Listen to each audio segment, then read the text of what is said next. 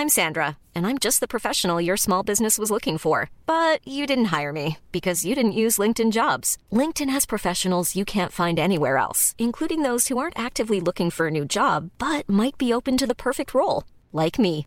In a given month, over 70% of LinkedIn users don't visit other leading job sites. So if you're not looking on LinkedIn, you'll miss out on great candidates like Sandra. Start hiring professionals like a professional. Post your free job on linkedin.com/people today.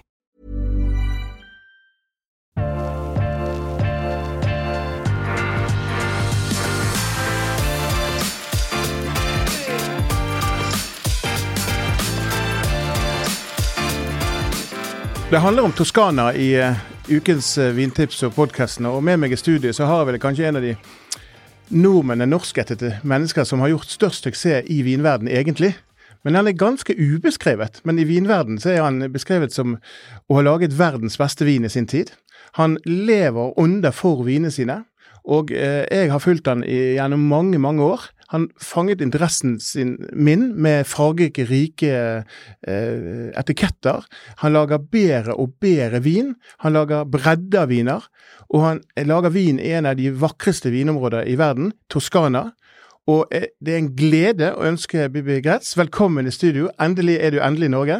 Men for å avsløre litt eh, hvor nært han har et eh, forhold til Norge, har du stått på ski i Nordmarka i dag? jeg, jeg håper at jeg klarer å stå på ski lørdag eller søndag. Ja. Det er planen. Og for dere lyttere som nå som hørte det norsk stemme, så stemmer det. Eh, Bugrets er en eh, fantastisk personlighet. Eh, alltid en glede å, å treffe han. Eh, og, og han eh, skal vi da snakke med i dagens episode, men det vi skal begynne med, det er om du lett kan fortelle meg litt om bakgrunnen din, eh, Bibi. Eh, hvordan er det havnet du i Toskana for å lage vin?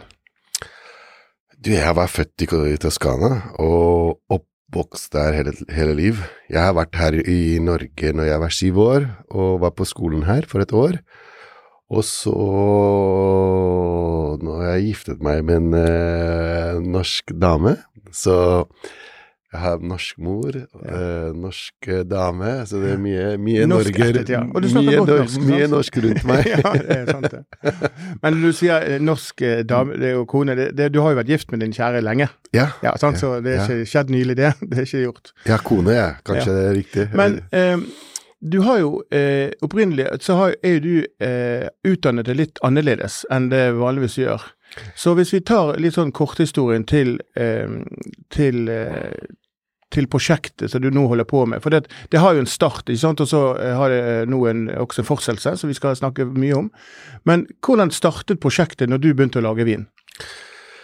Eh, vi har alltid vært litt eh, på en måte litt knyttet til, eh, til eh, bondeliv og sånn, for at vi var født og litt i land. Ja. Men jeg hadde, hadde gått alltid på sånn eh, kunstnerskole og akademi og gjort andre prosjekter. Jeg skulle aldri tro at jeg skulle bli et eh, vinmaker. Jeg var sånn uh, gin tonic guy, full Gin tonic, ja. Gin tonic guy. Jeg visste ingenting. Da er vi to. jeg visste ingenting om, eh, om høy kvalitet viner, for vi, hadde liten, vi hadde to hektar med, med druer, og vi hadde en liten kjeller som vi bare solgte bulkvin. Og eh, vi hadde kjeller full av vin, og alle venner var kjempeglade. Det bare kom til, det var masse vin, og vi trengte ikke å tenke på vin. Ja. Vin var der, og den var veldig god, så det var ikke noe problem. Nei. Alle, var alle venner Så jeg laget litt til å selge bulkproduksjon av de, de, de få hektene, og produksjonen var liksom bare for å ta vare på det som man hadde, og så leide dere vekk en del vinmarker også. Altså, Nei, vi hadde de to hektar, Ja. og vi bare styrte med de. Det var jo veldig sånn eh, Det var jo veldig eh, dekadent, Ja. på en måte, som Ja. konsept. Vi hadde et gartner som fulgte med også på, på vingård, og han var der hver fredag og solgte bulkvin til 15 kunder som vi hadde, og, Ja. og kom med sånne store damijana og, og kjøpte seg tre-fire og putte i bilen og dro. Og liksom. Vi hadde 15 kunder som kom til å og det var ikke, Vi trengte ikke mer enn det. nei. Og så det var jo sånn skikkelig sånn dekadent, Mm. da, som uh, Det kostet mer enn det den tjente. Det Ja. var litt sånn en mm, ting som Og så plutselig så gikk han gartner som hadde vært der for 20-18 år, og plutselig så går han i pensjon. Jeg trodde han skulle være der hele sitt liv, også etter pensjon. Men så var, skjedde det noe, og det var en vindu i Italia som du kunne gå i pensjon når du var 54, for han hadde begynt å jobbe veldig ung.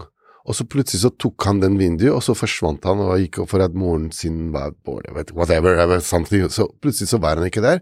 Og så jeg fant meg en sånn skikkelig hot potato, for det var sånn Plutselig så var det to hektar med druer, og jeg visste ingenting om dette her. og begynte å leie en ny, heire en ny type som bare ødela hele produksjonen. og I 97 var alle druer var råtne, og det var kaos. og Det var sånn, eh, og det var skikkelig hot potato. Jeg bare begynte å si ok, dette her er ikke noe spøk, det er ikke noe som du kan gjøre bare for uh, moro skyld og bare on the weekend. Jeg, I den tiden der var jeg veldig opptatt med seiling, og jeg, jeg skulle gå og seile ut i Ja, for du var gin tonicen din nå. Ja, og det, ja, det var helt sølle. jeg hadde ikke liksom, tenkt å bruke hele min uh, fritid for å passe på denne vinmarken. Det var ikke planen. Nei.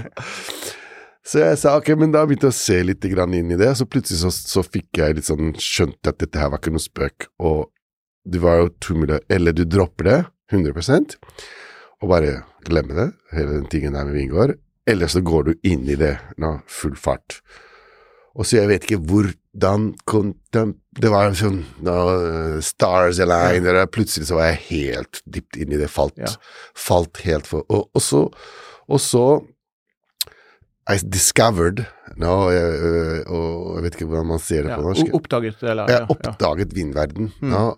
Og Men det var jo- det og Det var sånn fantastisk eh, helt Wow! Det var helt Alt var nytt, og alt var Det, det var sånn fever. No? Ja. Men var det, du var jo født og oppvokst i Italia, altså i året i Norge. Men var det sånn at du drakk forholdsvis enkel vin, og så plutselig så oppdaget du en et spesiell vin? Finnes det en sånn vin i, i livet ditt, Bibi? Ikke som gjorde meg til å begynne. Nei. Det, Så den, det- den prosessen den- startet når du egentlig tok ansvar? Ja, må den prosessen startet fordi jeg liksom på en måte måtte bestemme meg hvis jeg skulle droppe hele, hele agrikultur og bare glemme det, eller Og det var en ting som var veldig viktig for meg, og for min eh, liv, for min eh, kultur, for min familie, det var jo innhøstningsfest.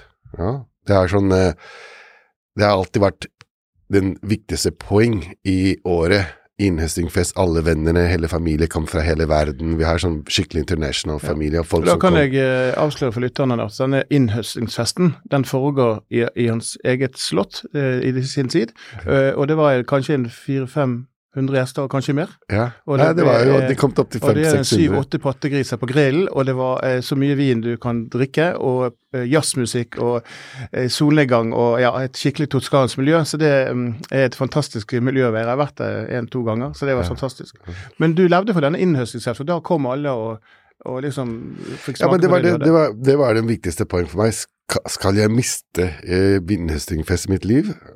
Og det klarte ikke jeg. Så Nei. det var jo på en måte the drive, for Ja. jeg faktisk begynte å, å, Ja, okay. å kaste meg inn i vind Ja.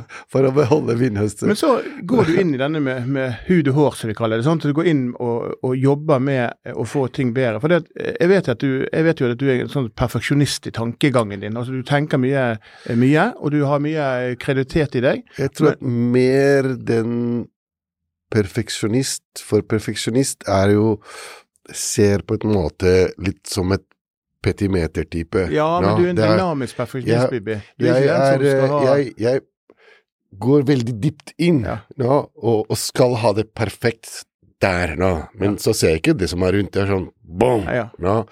Eh, og, og, og megalomaniac.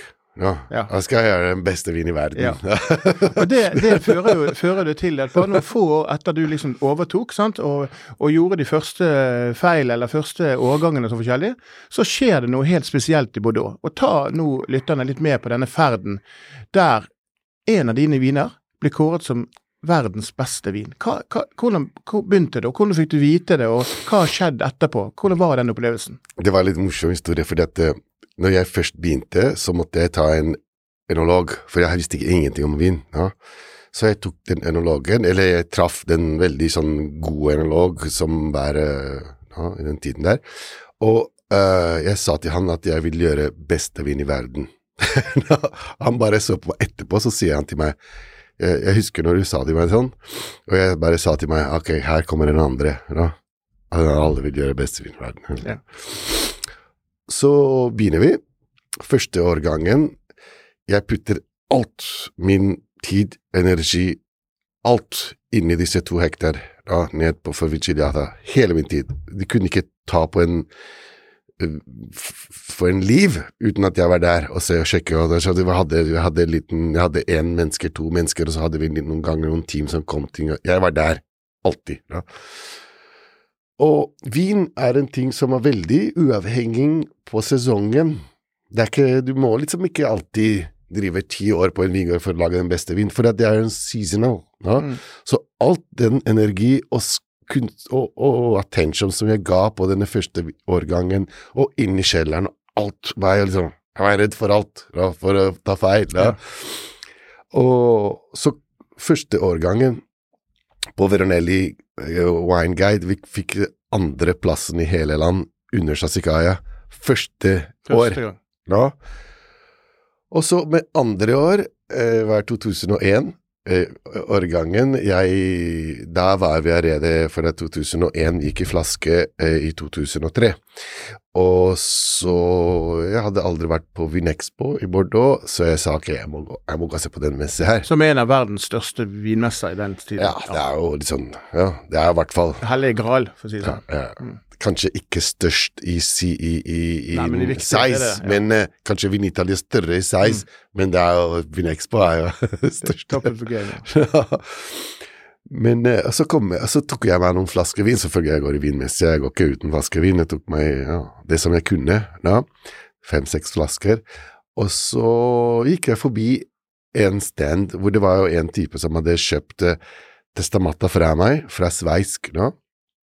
Og jeg hadde vært, jeg hadde gjort allerede veldig mye bråk, fordi at jeg er veldig sånn ja, whatever. Men så, men så hadde jeg klart å komme i sveisk med en av disse beste eh, agenter i Sveits, og han hadde en booth, en stand der. Og så sier han til meg ah, oi, jeg visste ikke han var der, bare gikk forbi og hilset. Og, og så sier han til meg ok, det er, det er, du vet det er competition her i Vinexpo. Uh, will you participate with a wine? Do you have a wine? Så, ok, no problem, take a wine. Ja. Så det, det var Testamata 2001. Så dro jeg fra Vinexpo, og så var jeg her oppe i Norge, faktisk, og, og, og selge vin fra viner jeg solgte 2000 og 2001. Og var rundt i en i bil, og så fikk jeg telefon. Ja.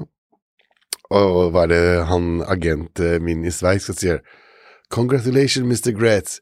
You won the prize as the best red wine in the world. in Vinexpo. Ja.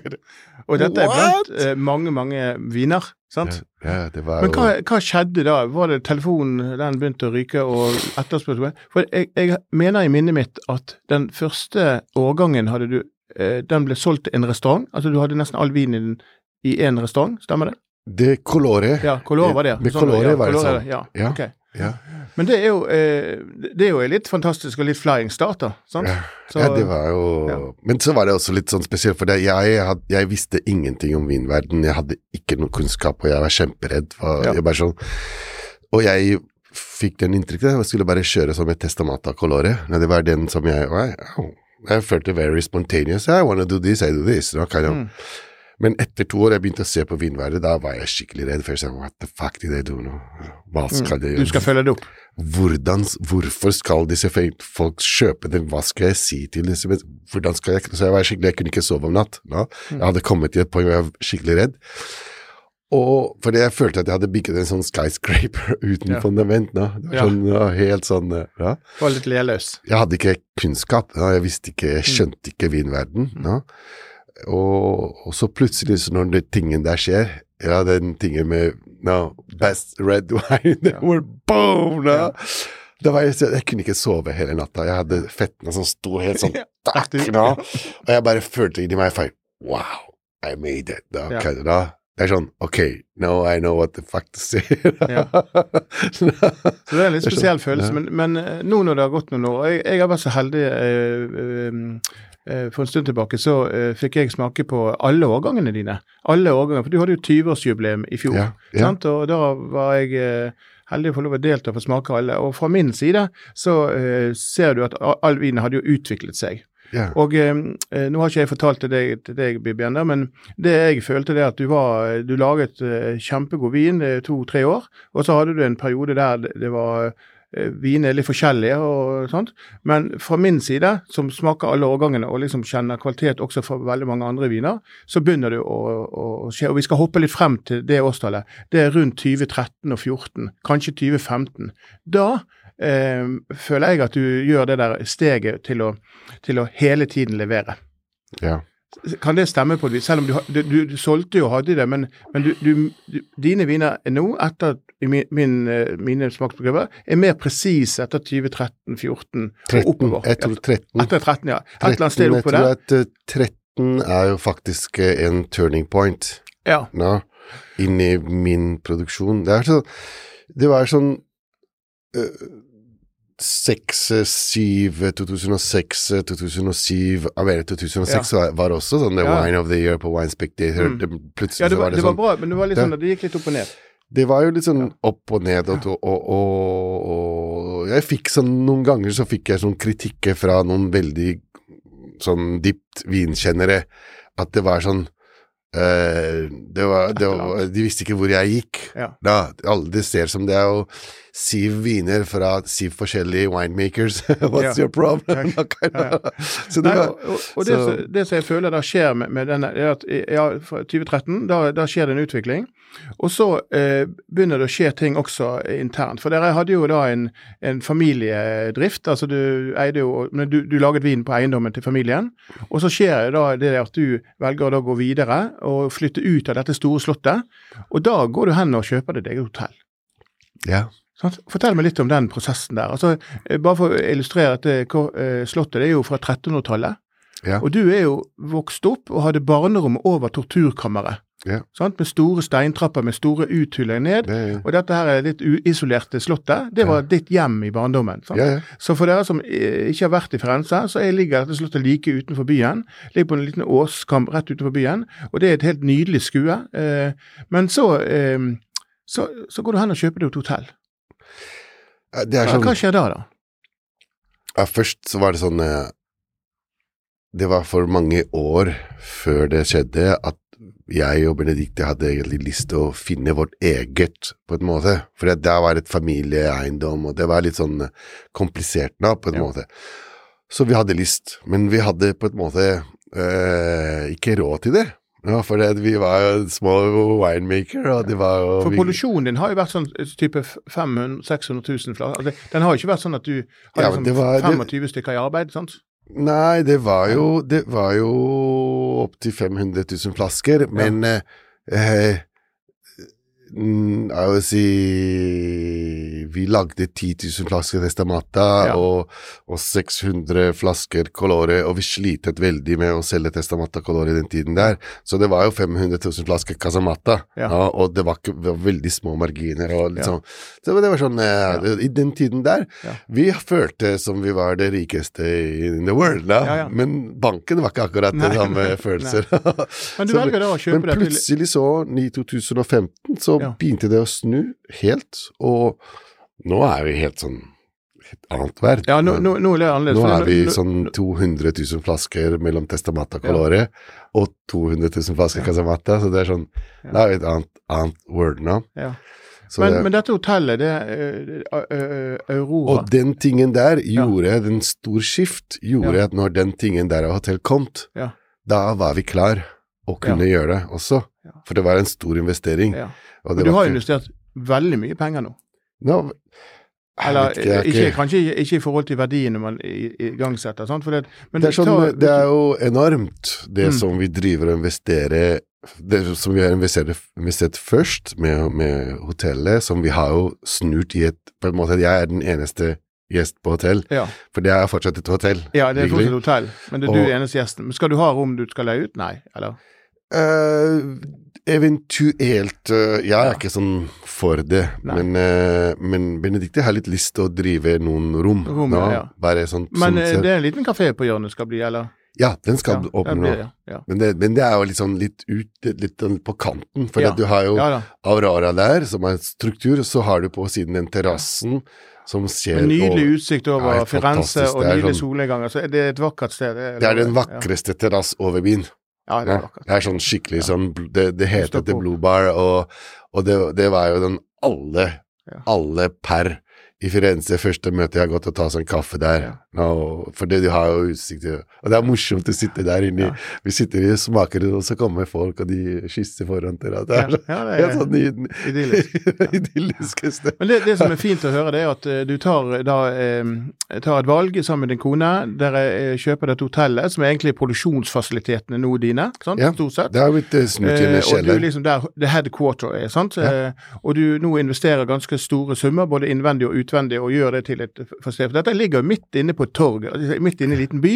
Eh, nær, eh, altså, sånn at du, du ser det nesten opprinnelig ikke, men nå har du i hvert fall fått et sted du opererer ut ifra.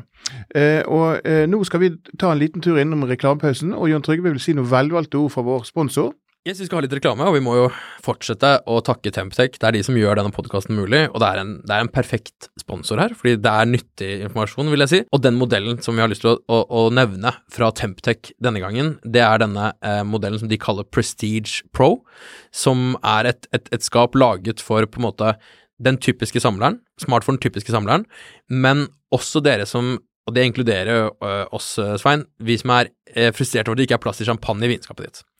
Det har jeg merket i det siste. Jeg gjorde den grassale feilen at jeg bestilte et vinskap da jeg bygde om kjøkkenet mitt, og der var det ikke plass til champagneflasker i alle hyllene. Eh, så jeg kjenner meg igjen i dette.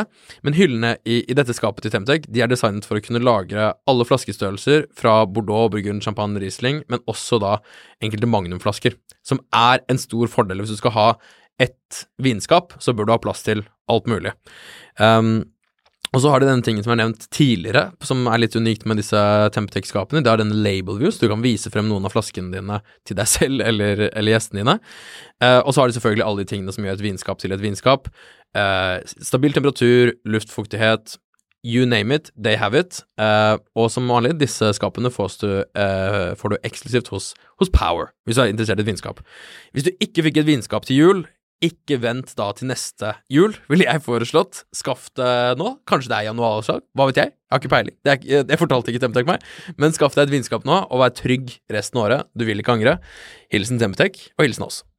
Og Da er vi tilbake, Bibi. Vi eh, har hørt en eh, egentlig en fantastisk historie der eh, noen av de første årgangene ble kåret som verdens beste. Du tar noen eh, store valg. Du begynner å, å bygge opp ditt eget eh, headquarters. Eh, du investerer nå enorme beløp. Og fra min side som vinkjole så har fulgt deg fra smakesiden og eh, de historiene du leverer utad, og møtt deg noen ganger, så er du en energisk mann. En sånn, men også kunstrisk. Men samtidig så er du sånn på for å skape noe hele tiden. sant? Og det er en drivende kraft med deg. Og vi, vi som da skriver om vin, vi syns jo det er interessant å møte. Men det som slår meg, det er det at du tar virkelig nå og satser. Sant? Vi skrev i Finansavisen i fjor at du satset 100 millioner kroner. Vi har ikke helt sånn noenlunde bekreftet det, men jeg har det på teip eh, et sted.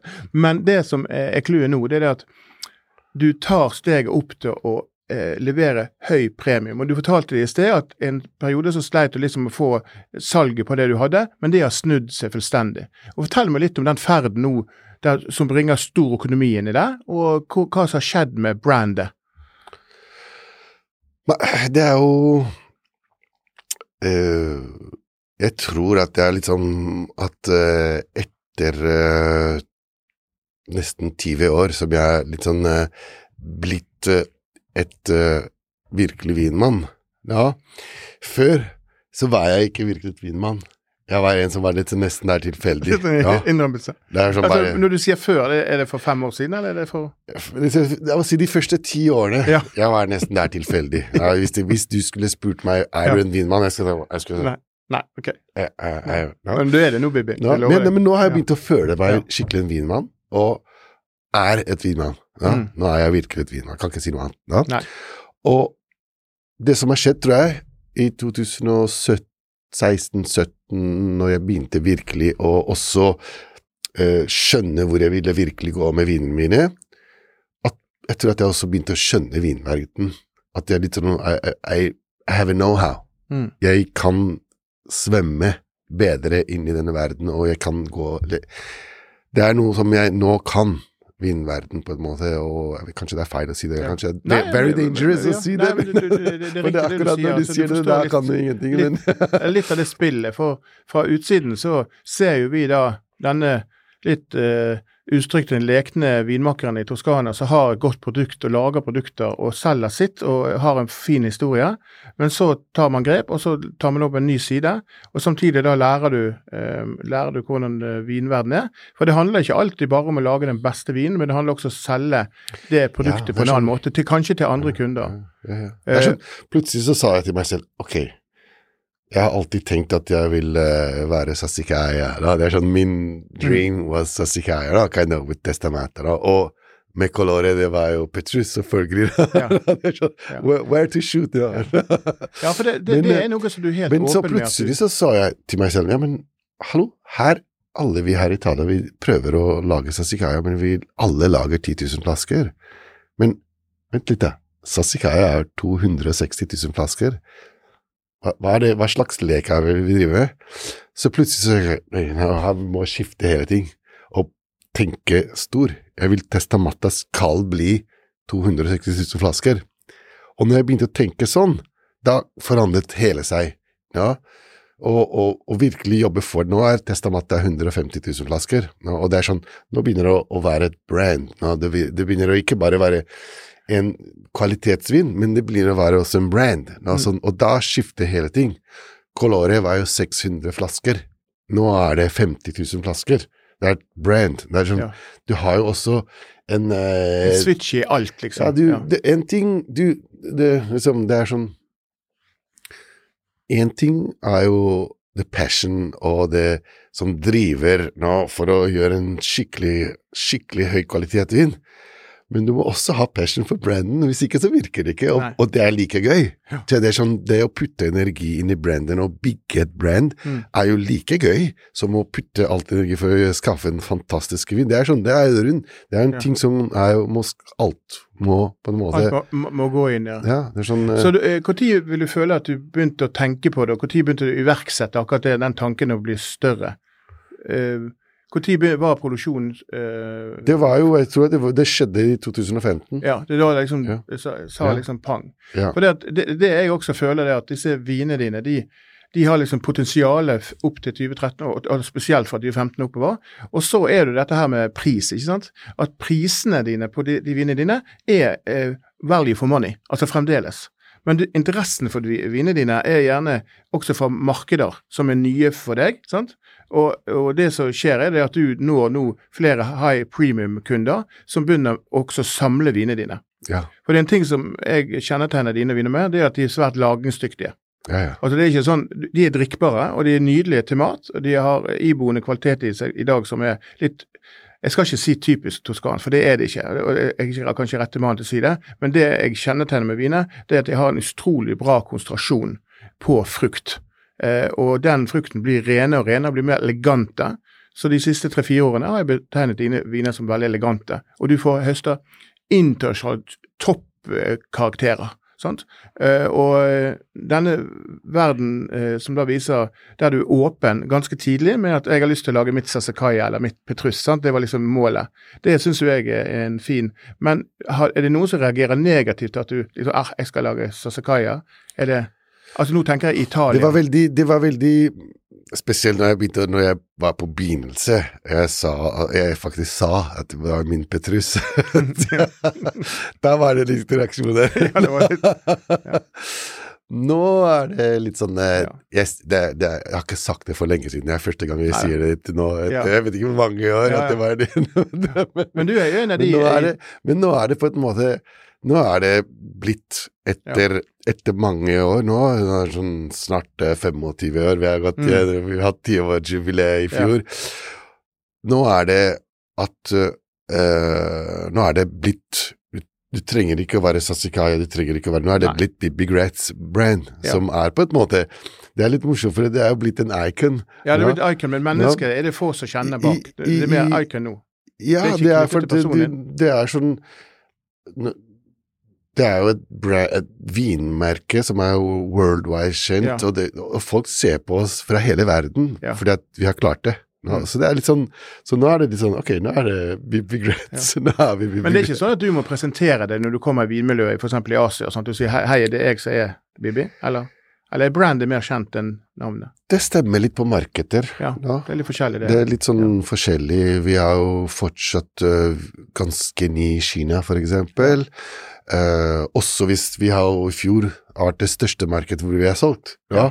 Men det er så stor, ja. Ja. og det var ganske ny der. Ja. For eksempel i Korea, Ja. det er den største brand. Største italienske brand Ja. i Korea er Testamata Colore Bibi. Ja, det er helt utrolig. Ja, Du går der, det, det all, all, overalt. Ja. Det er sånn utrolig. Ja. Ja. Japan eh, er jo ikke så sterk akkurat nå. Eh, vi har ganske sterk i Taiwan og Sing Singapore, det, er og, s- og Europa blir sterkere og sterkere. Det er sånn, eh, Amerika har alltid vært veldig viktig marked for oss. For, for det, det som du, har, du er jo en av de italienske merkene på internasjonal vinpresse som har skåret høyest og fått mest liksom, høye, store ratinger. Og du har i enkelte årgang også slått og Kaja, så det er jo ensbetydende at det eh, ja, ja, men det er jo Og det er jo bra, sant. Ja. Men hvis vi nå tar og, og dreier litt mot um, For det at jeg tror vi kunne snakket om eh, to-tre episoder, og vi skal nok du kommer nok igjen, Bibi, her i, i denne podkasten. for det, jeg, vet mye om deg, og du har mange interessante prosjekter. Ikke bare på at du skal bygge brandet, men du tar også vare på eh, og lager nydelige hvitviner i bratte skråninger ut med havet. Og, og du er en eh, hva skal jeg si, upcoming, og vi skal følge den investeringen nøye her i Finansvisen og Kapital. Men det vi skal gjøre nå, det er det at vi skal gjøre sånn som denne podkasten skal handle om. Vi skal drikke litt vin. Okay. Eh, og for vin skal vi først smake på i, fra din eh, portefølje? Og den er, jo, den er jo slik at eh, når vi er ferdige å ta og smake på disse vinene her, så skal du få lov å avsløre en skikkelig nyhet som kommer 28. februar. Og jeg gleder meg til å høre mer om den. Ehm, så eh, vi åpner med Casamata, kanskje? Ja, Absolutt. Hvordan, eh, dette, vi har nå 2020-årgangen eh, i glasset foran oss. og eh, Fortell meg litt om Casamata. Eh, Casamata har jo blitt en Forandret seg veldig mye de siste årene, og er kanskje den vin som har forandret seg mest øh, i de siste årene. For øh, før så var det en øh, vin som var en, en veldig uh, good quality price wine kind of idea. No? Det var jo en uh, veldig bra, bra deal, no? uh, vin. Og det, vi, vi det var jo, men det var jo en vin i den kategoripris som var ganske lavt, men veldig bra kvalitet for den tingen der. Men i dag koster Nå- jo vin 170 kroner på polet. Det er ikke noe ublu pris, det. Nei, Nei. nei, nei. Men før, før så var det rundt 100 kroner. Ja, ja, det var virkelig billig. Ja. Og nå er det istedenfor blitt en vin hvor jeg vil uh, vise hva jeg kan, og hva jeg gjør, og hva jeg gjør i Testamatta i Colore. Så det, Casamatta har blitt en eh, ren, fruktig sangiovese, transparent, eh, med aciditet, og er en skikkelig elegant vin. Og prater om sangiovese, og prater om Toscana. Ja, det, det er jo Jeg er veldig, veldig fornøyd Ja. med, med Casamata nå. Men, men eh, Eh, det jeg føler at vinene har blitt, det er at hvis du ser de klassiske kirsebærtonene, litt sånn sursøt frukt, eh, og så har han en ganske bra eh, tanninstruktur. Så jeg tar jo denne her som en ordentlig god matvin. Det er ikke den kraftigste, fylligste vinen, men den er lettdrikkelig. Men den har litt sånn struktur i seg. Den er en vin Dette her er en ren Sangiovese. Ja, Mm. så jeg, jeg tipper, jeg tipper, og jeg tror på at hvis du legger denne vinen her i kjelleren og venter 15 år, det blir en topp Sangiovese. Mm. Det er det som er kult Ja. med denne vinen her. For det er ikke Det er jo, det er jo 100 Sangiovese, og det er laget i det beste måte. Så det er det som er litt kult. Mm. Ja, du kan liksom Ok, du kan, hvis du liker å lagre vin, men du har lyst til å leke Eller kjøpe en kasse, Kjøpe en kasse og 170 putte der. Ja. vente 15 år, Ja. og så ringer vi, ringer Ja. vi deg, og så sier Ja. du dette smakte godt eller dårlig. Da står det der, sant? det skal vi gjøre. Ja, men det er godt, Da har vi en fin avtale. Det er bra. Men eh, jeg bare får illustrere litt av det. For det at eh, en, en god vinmaker, i mine øyne, er, er er, også den som kan lage viner i segmenter, altså i ulike segmenter. Og du velger jo sjøl hvor mye du vil ta betalt for vinen. Men eh, det markedet i Norge kjenner du godt til, for det du har jo vært representert i Norge i lang tid. Eh, det har jo skjedd en utvikling i, i inntrykket av nordmenns forhold til toskansk vin. For det, var jo en stund lenge det var billig, og det var, altså det var brands som kom og gikk, og Vimopolet hadde dårlige tendere, og liksom premiumsegmentet det fikk ikke vokse. Folk ville ikke betale over en viss sum, og så var det stopp på det. Og så i de siste årene så har disse eh, billigste vinene de har blitt så dårlige at kanskje folk går vekk litt fra de. Eh, og så har andre, og gjerne merkevarenavn som ditt og andre, de har gått litt inn og tatt over denne flaskesalget som, som bikker fra 160-70 i din prisklasse, og så opp til 210 kroner. Der ligger i, i, denne kvaliteten. Men eh, hvis du skal se eh, de andre i forhold til til, eh, til, din vin, så er han eh, mer struktur i den. Som du sier, også da lagringsvennlig og god, og det er en god matvinnende denne Så det, du, du, du, gjør veldig godt stykke arbeid for, for så lite penger han koster. Det gjør du. Ja, men det er jo Jeg mener, det kommer til å Jeg mener det er veldig mye jobb, og det ja. er veldig mye kostnader i en jobb og sånn, så ja. etter hvert vi må vurdere hvis kanskje ja. sakte, men sikkert kommer til å gå litt ja. opp. Du skal ikke være redd for å ta mer betalt for god kvalitet, det, det, er, det må jo kjensgjerning. Det, det, ser jo man på alle, alle viner og alt så, som det er. Men eh, samtidig så er det også jeg tenker seg at Kassematte har jo vært på polet i veldig mange år, sånn at det har vært tilgjengelig, men de, de har mange venner. sant? Og det så du må passe på det også? Ja, jeg må passe på det også, det, og det er viktig. Men det bringer meg opp til um, det som du gjør en stør, veldig stor investering, den største i livet ditt, deg og din familie. Så du, skal, du har satset og satsa, kjøpt et svært hotell, bygget det om til produksjonsfasiliteter. Og det er ikke sånn to, fireroms, nei, fireetasjes hotell, det er et stort kompleks. Hvor mange, hekt, nei, mange kvadratmeter er hotellet på? Det er Nei, rundt 3000. 3000, ja. Sånn midt inne i liten Så du ja. dominerer jo bybildet, sant? Så, ja. i den lille byen der. Og så har vi kjøpt uh, nå litt mer land, så vi kommer opp til 90 hektar. Ja. Der oppe i det området som er ti minutter å kjøre fra hotell. Og helt utrolig, utrolig. Og vi driver og der også investerer enormt, for at uh, vi har kjøpt alle gravemaskiner og det, alt det, sånn, det skjer hver dag ting. Så det, det, og så er det Og så men det, den eiendommen der, den eh, tok du og nappet ut fra en av de store aktørene fra Skubaldi i sin tid. Og det er en litt interessant historie. Og for lytteren skal jeg bare fortelle litt bakhistorien til dette her. Unge, unge Bibi her, han er en liten han vet når han skal gjøre en god handel.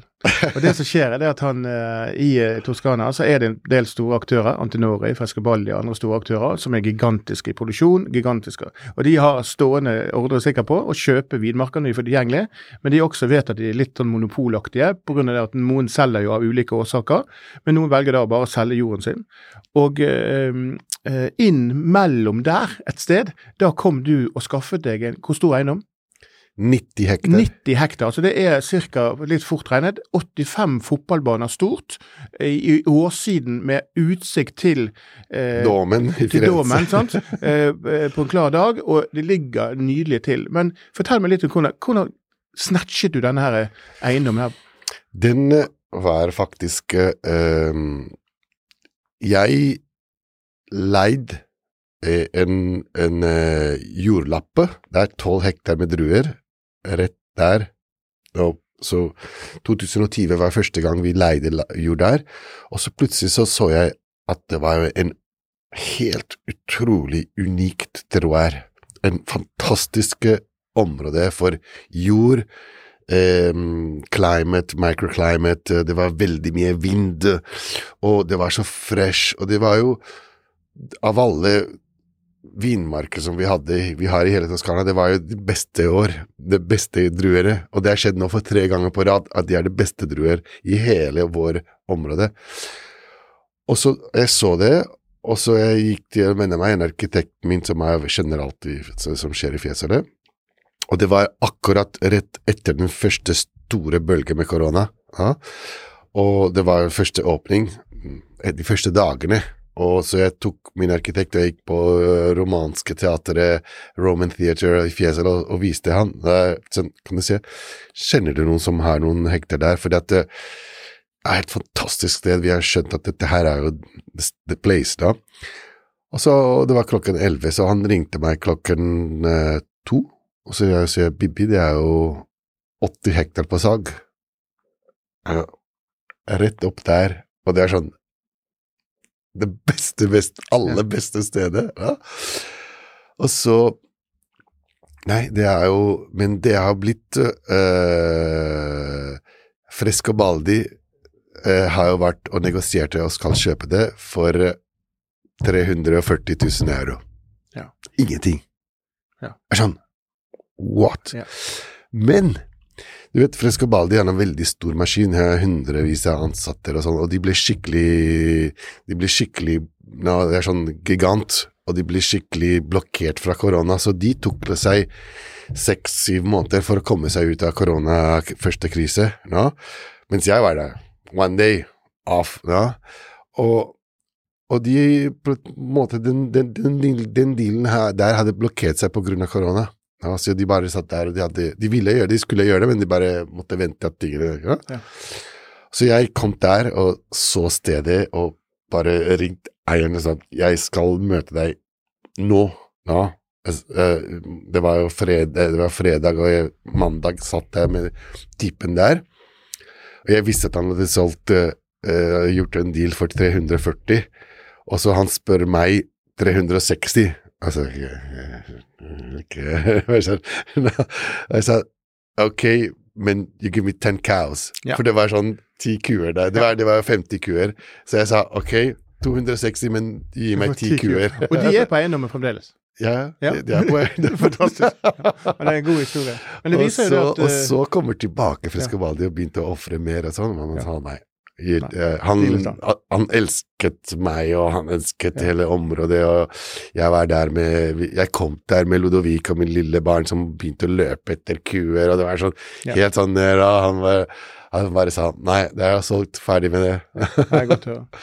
Men det det, bringer meg også opp til det at denne, denne ferden med, også med det nye området der du å si, planerer ut og gjør stand, og det vil ta noen år før alt det er ferdig og, og, Ja. og liksom er klart. Men uh, vi, vi skal nå eh, ta og smake på um, Så det er også en Eh, morsom ting, ja. at for å gjøre ferdig uh, hele prosjekten på Aurora, for vi begynte å gjøre alt selv, meg og Benedicte, men så følte vi at vi trengte litt hjelp fra en arkitekt, så tok vi Snøhetta. Nei, Ja, så så Snøhette er engasjert her fra Norge? ja, Snøhette jeg driver og hjelper oss på, på, på, på Aurora. Ja. Gjør alt, det- alt det de Så de, eh, ja. så det, men, men de skal da lage og vi bygge ut lage, og, vi driver og lager nye smakerom eh, og alt det som i de kontorer det, og alt det som er gjort. Vi bruker Snøhette. Ja, det er hyggelig. Ja. Det er godt at du bruker noe norske.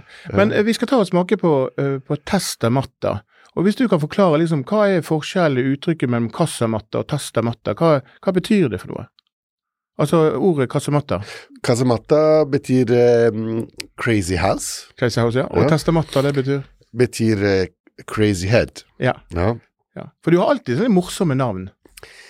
ja det er sånn eh, Første navn som jeg fant, var jo Testamatta. Ja. Ja, og det var eh, Det har alltid liksom fulgt meg litt som eh, i mitt liv, den tingen der med craziness. For min familie har vært uh, mange very crazy people in the family. Ja, Hindre med det. Ja, Ja. men virkelig. Ja. Virkelig heavy business. Så det var jo no, no, Det tok meg nesten to år for å finne navn til navnet mitt. ja. Ja. Mm. Så det at Men det tok det ikke to år å skaffe navnet til uh, en vin som illustrerer en, eh, en kjønnslig handling, eh, som heter så for eh, Men det er jo En Det, annen det det kom vin. etter. Jeg kom etterpå, ok. Det kom etterpå.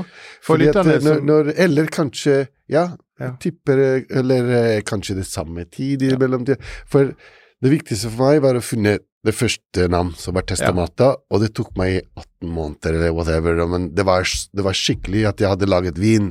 Det var jo nesten klær til å flaske at jeg hadde ikke vin til, navn til vin. Ja. For det var så viktig for meg å finne en vin som representerte hva Ja, er representerte noe for Ja, meg som ja. var sterk, så, så det, jeg kunne ikke bare kalle det Mm. Tau La Torre og Chipres, og det var sånn no, det, det var jo Det kunne ikke være en kjedelig ting. Det Nei. måtte være noe som Og kjedelig kan ikke du kalle en vin når du har vinetiketten som heter blowjob på italiensk, Ja. eller slengord for det, da. Så Ja, det er litt eh, spennende. Det, det kom til at da, når du først lager en vin som heter Testamata, Ja. og så du dukker opp i hodet ditt ideen om å lage en, heter, en, en vin som heter Soffocone, som da betyr blowjob, tingen er at hvis du er testamata, Ja. du må kunne gjøre det. Ja, du må gjøre Ja, sånt. Må da, hvis, du, hvis ikke, så er det ikke testamata. Ja, det godt, ja. Så det var jo på en måte, går, litt, det går veldig sammen. Men Hvis vi smaker på denne Testamata nå i 2020-årgangen som er her, eh, så er jo det en vin som eh, i mine øyne eh, har utviklet seg markant. Eh, Det er en av de vinene som jeg mener er de beste kjøpene når skal, både når du skal kjøpe en eh, vinkjeller og du skal bygge opp dem med italienske produkter. Eh, Og den har, ligger like i underkant av eh, 1000 kroner. Altså, og, denne vinen her, den er en vin som jeg føler liksom at når du skal kjøpe din Sassicaia billig, eller på en måte det som skjer om 20 år, så vil du se at det alt, tror jeg, vil være en lønnsom investering. Eh, og det har rett og slett med det at eh, du har jo knekt koden med at du skal kunne lage lagringsdyktige viner. Eh, og når vi da nå smaker på vinen, eh, hva føler du eh, er, representerer 2020-årgangen? Eh, Det som skjer i Testamata og Colore i 2020, 2020 er at det er det første gang som vi bruker den parsell som er bak Veselet, den de tolv hektarene som vi har tatt, og den terroir, nå en ny terroir, og der er det en vin som er helt uh, uavhengig av vind. Det er vind hele, hele år. Det er skikkelig tøft å jobbe inn i vinmarker der, for det blåser. Og det blåser når det er kaldt, og det blåser når det er varmt. Ja, det er deilig om sommer, Ja. men det er ikke så morsomt om vinter. Å sitte der når du skal gjøre pruning og, og beskjæring og alle disse tingene her. Da er det alltid vind, og du sitter, du må være bare helt sånn pakket inn og jobbet, for det er sånn helt utrolig. Men du har den tingen her inn i vinene også. Så du har jo vinene som har jo på en måte en kuldere, en kaldere eh, siden i seg, og de tar med seg transparency, de tar med seg enormt aciditet og freshness. Ja? det kjenner du den vinen her. Det, det er noe det er det som er stor forskjell mellom de Ja. andre vinene som vi aldri har hatt. Det er en Ja. ny variant. Og det er også en ting som jeg her på en måte har fått mer konfidanse med. Og det er jo med 2019-årgangen, som er helt fantastisk, som var veldig elegant. Ja, for, jeg, for vi hadde en 15 som var fantastisk, 16 som var litt mer strukturert, 18 som var wild nå, og som en helt fantastisk vin. Og så, og så kommer 19, og 19 er jo dobbeltproduksjon enn vanligvis. For grunn av mange forskjellige ting som jeg ikke skal telle, men generelt Toskana hadde veldig, veldig Stor produksjon. stor produksjon. Men stor produksjon betyr slash elegance. Ja, fordi Mm. du har jo mere, mere, mere vann inni Mm. druer. De har sånn Ja. større druer, og du går mindre mot power og more mot elegance. Så igjen, så jeg trodde jeg hadde kommet der, så kommer 2019, og så sier jeg that's Wow, there is a step forward to go. Så når vi begynte å jobbe, å jobbe med 2020, vi visste at det var muligheter til å øke i Mm. den eh, direksjonen der av elegancy og acidity. Det er sånn, no, det er Ja. sånn Så det er sånn også Det er sånn også årgangene som du lærer, og du de åpner en døre, på en måte. Og den, den, den er jo resultat etter 2019, at du Mm. kan liksom pushe litt mer. Du ja. tar litt, det. for det, han har litt sånn, han har allerede nå en litt sånn utviklet fruktstil. Eh, han er, Hør ut denne eh, ekstrem mineraliteten og syrligheten i bærene der. Og hvis du smaker den sammen med kasematta, så er det to helt forskjellige viner. Dette er liksom sånn ah, det er eh, strukturelt så bare det. Men samtidig så er det drikkbart nå, og drikkemot nå. Men, men du har ikke begynt å, å ta druene dine, og hvordan selekterer du de eh, b- mye, eller er det for, for du, du, det virker som du har de tanninstrukturen dine, den er, den er markant ennå. Så eh, liksom du du, he, du Tar du jeg- jeg- helklasedruer? Det, det kan hende at uh, det er også et forskjell i uh, i, i selve Det er også en ny ting som vi har jo introdusert inn i, inn i produksjonslinje, men det var jo egentlig litt sånn tilfeldig, det òg. Men uh, vi har begynt å sortere, Ja. ja, Men gjør du det med laser, eller gjør du det med hånd? Eller gjør du med hånd. Med hånd, ja. ok. Vi har et sorteringbord, og, og, men det var jo litt sånn helt tilfeldig, for dette, når vi kom inn, i, inn, i, inn på fjeset på Aurora på, Ja. på Tørve Ja. vi, Første årgang så gjorde vi sånn, sånn ship-shap som sånn 2019, og vi, men så tenkte vi ok, men hva er regelen for en perfekt winery. Det, druene kommer oppe, og så går de ned inn i tankene. Ja. Da. For at første gang så gjorde vi ned fra, ja, fra parkeringsplassen og opp. Da. Så sa jeg ok, da, da gjør vi oppe. Og det betyr å gjøre det inni torvet. Ja, inne på toget, sant? Inne på står med alle som sitter og ser på deg. Da. Så Inn i rasen på bar. Så sånn. Ja. Så sa jeg deg, ok, ok, men hvis vi må gjøre det sånn, da må du gjøre det skikkelig stilig. Og så da kjøpte vi hele sorteringbord, og Ja. på egen så var jeg litt, jeg var litt imot alt dette sortering-ting. For det er litt sånn det, det, det er litt sånn Jeg liker når tingene er litt ville, på en måte. Ja. Men hvis du gjør det på Hvis du gjør det på plassen, da må du Ja. gjøre det skikkelig sånn sånn at alle sier wow. Da. Men Så, da, vi, da, det, så det, siden 2020 så har vi gjort den tingen ja, der. tatt et sånn litt årlig event sånn sett på, på torget i denne lille Ja. byen. sant? Og Ja. det er en, lover deg, det er en liten by, Ja. men eh, Eller på å si det eh, Men det som skjer, er jo det at du får, eh, da når du eh, plukker ut da litt umodne, eller det som gjør at du får renere og mer elegante viner på, på sikt. Men eh, Jeg har sett et stor forskjell. Ja, Når det det, første Jeg var, jeg var sjok sjokkert Ja. når jeg så på forskjellet etter da, etter at jeg har gjort alt gjæring ferdig og begynner å tulle og smake på viner og sånn. TV, TV1, TV2 Det er sånn bam, bam. ja, vi, Du vi har, slutter jo, ikke med det. du har jo mye mer konstans Ja, da, inni kvalitet. Men så vi hopper da til, ne til neste vin, Colore. Eh, det er også en sånn eh, vin som eh, så kan du si har eh, funnet sitt publikum, og, eh, eh, og denne, denne vinen her, den, den Vi hopper litt opp i pris. Så vi, vi nærmer oss 3000 kroner flasken.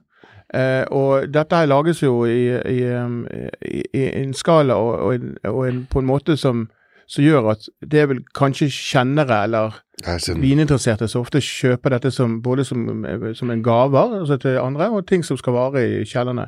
Men eh, er Må kjenne på parfymen til den vinen her. ja, det er en parfymert, eh, sånn, elegant eh, Parfymen er helt utrolig, den vinen her. Det er sånn Du liker din egen vin, du, Bibi? Det er sånn Ja. Parfymen til denne her er jo sånn Det er det som strikes me.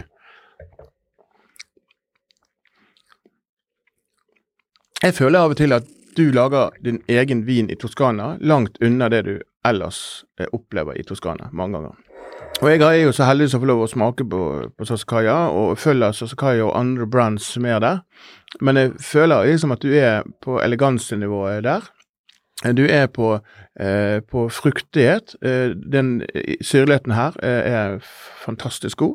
Eh, og eh, alle disse kjøpene, altså fra eh, 170 kroner til 3000 kroner, eh, har du en sånn, sånn fruktdrevet smak som er mm, Der er du.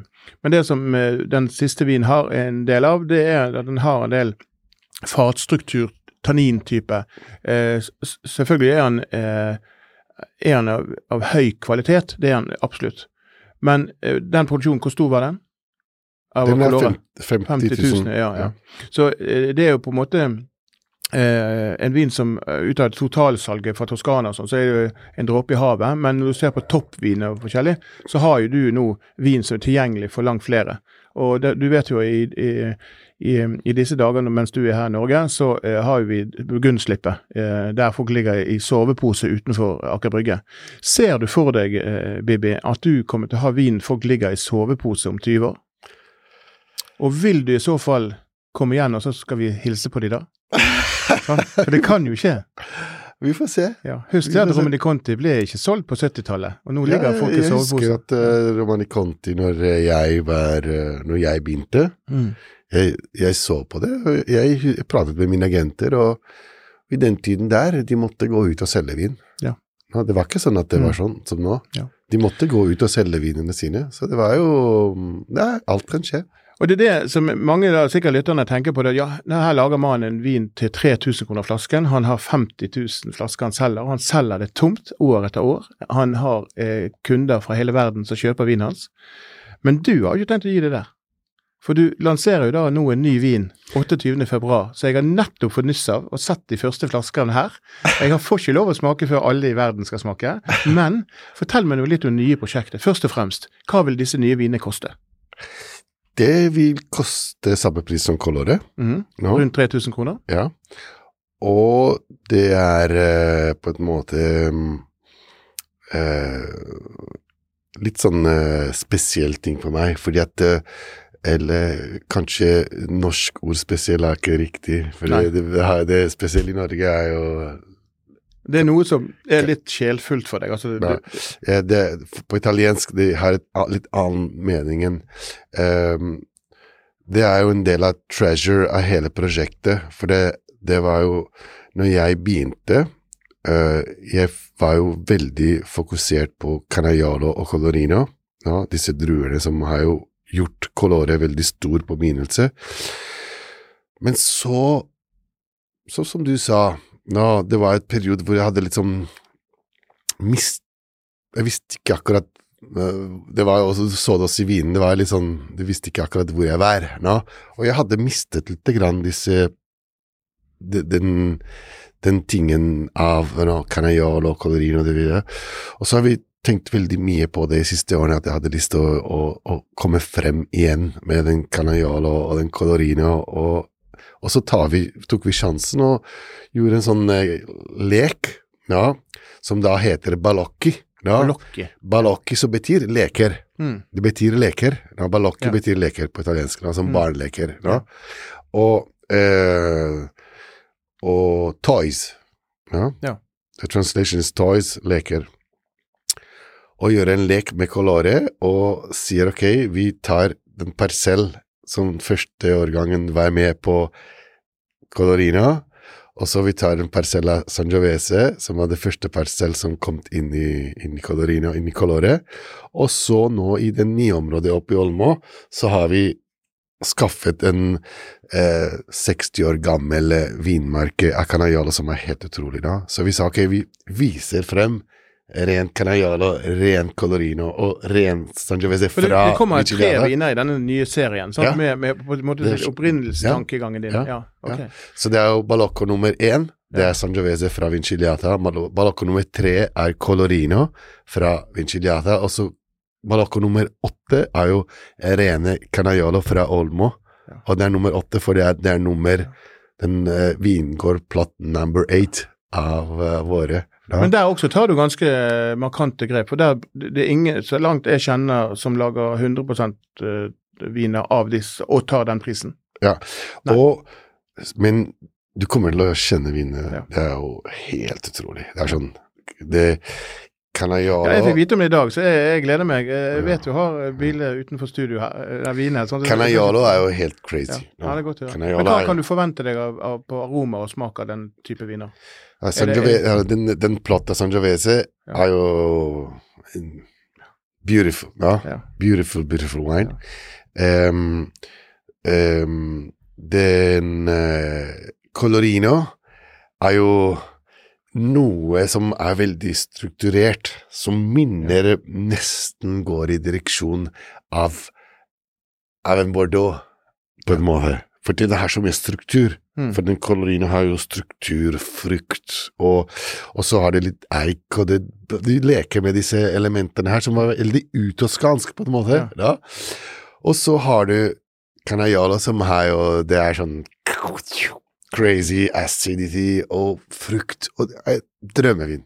Som går helt, som er helt sånn eh, Litt sånn eh, hysteriske. Ja, du skjønner ikke hva du, liksom, Hva er dette her? Og så kommer du tilbake til den hele tiden. Mm. Og så må du komme tilbake og smake, for den er så spesiell. Ja. Veldig morsomme viner. Du, det er alltid en glede å snakke med deg. Jeg blir alltid litt glad når jeg snakker med deg. Og det er godt å høre, å høre om dette nye prosjektet. Du Mm. gløder her i studio. Og jeg ser frem til å smake viner, men først og fremst skal jeg eh, Vi skal nå avslutte litt. Grann. Eh, og jeg, har i grunnen ikke lyst, men vi må få lytterne våre til å komme igjen til denne scenen. Vi, men det vi skal gjøre, det er at eh, neste gang du kommer til Oslo, skal vi ta en prat om eh, det fantastiske prosjektet du har ute på øyen eh, der du hadde feriestedet ditt. Eh, Absolutt. og vi skal ta en gjennomgang av disse nye vinene dine. Når jeg har smakt de og vurdert det litt. Grann. Eh, det gleder meg å møte en norskættet, norsktalende mann i Toskana som har laga en av verdens beste viner, og så girer han opp til å lage eh, kjempebra viner av litt ukjente druer for oss nordmenn. Og husk det at sanguese er en bra drue fra Toskana, men det finnes mange andre gode også på hvite siden.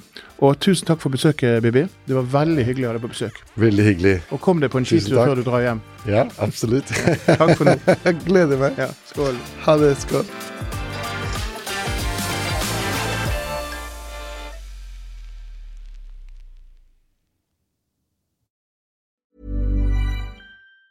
Hey, it's Danny Pellegrino from Everything Iconic.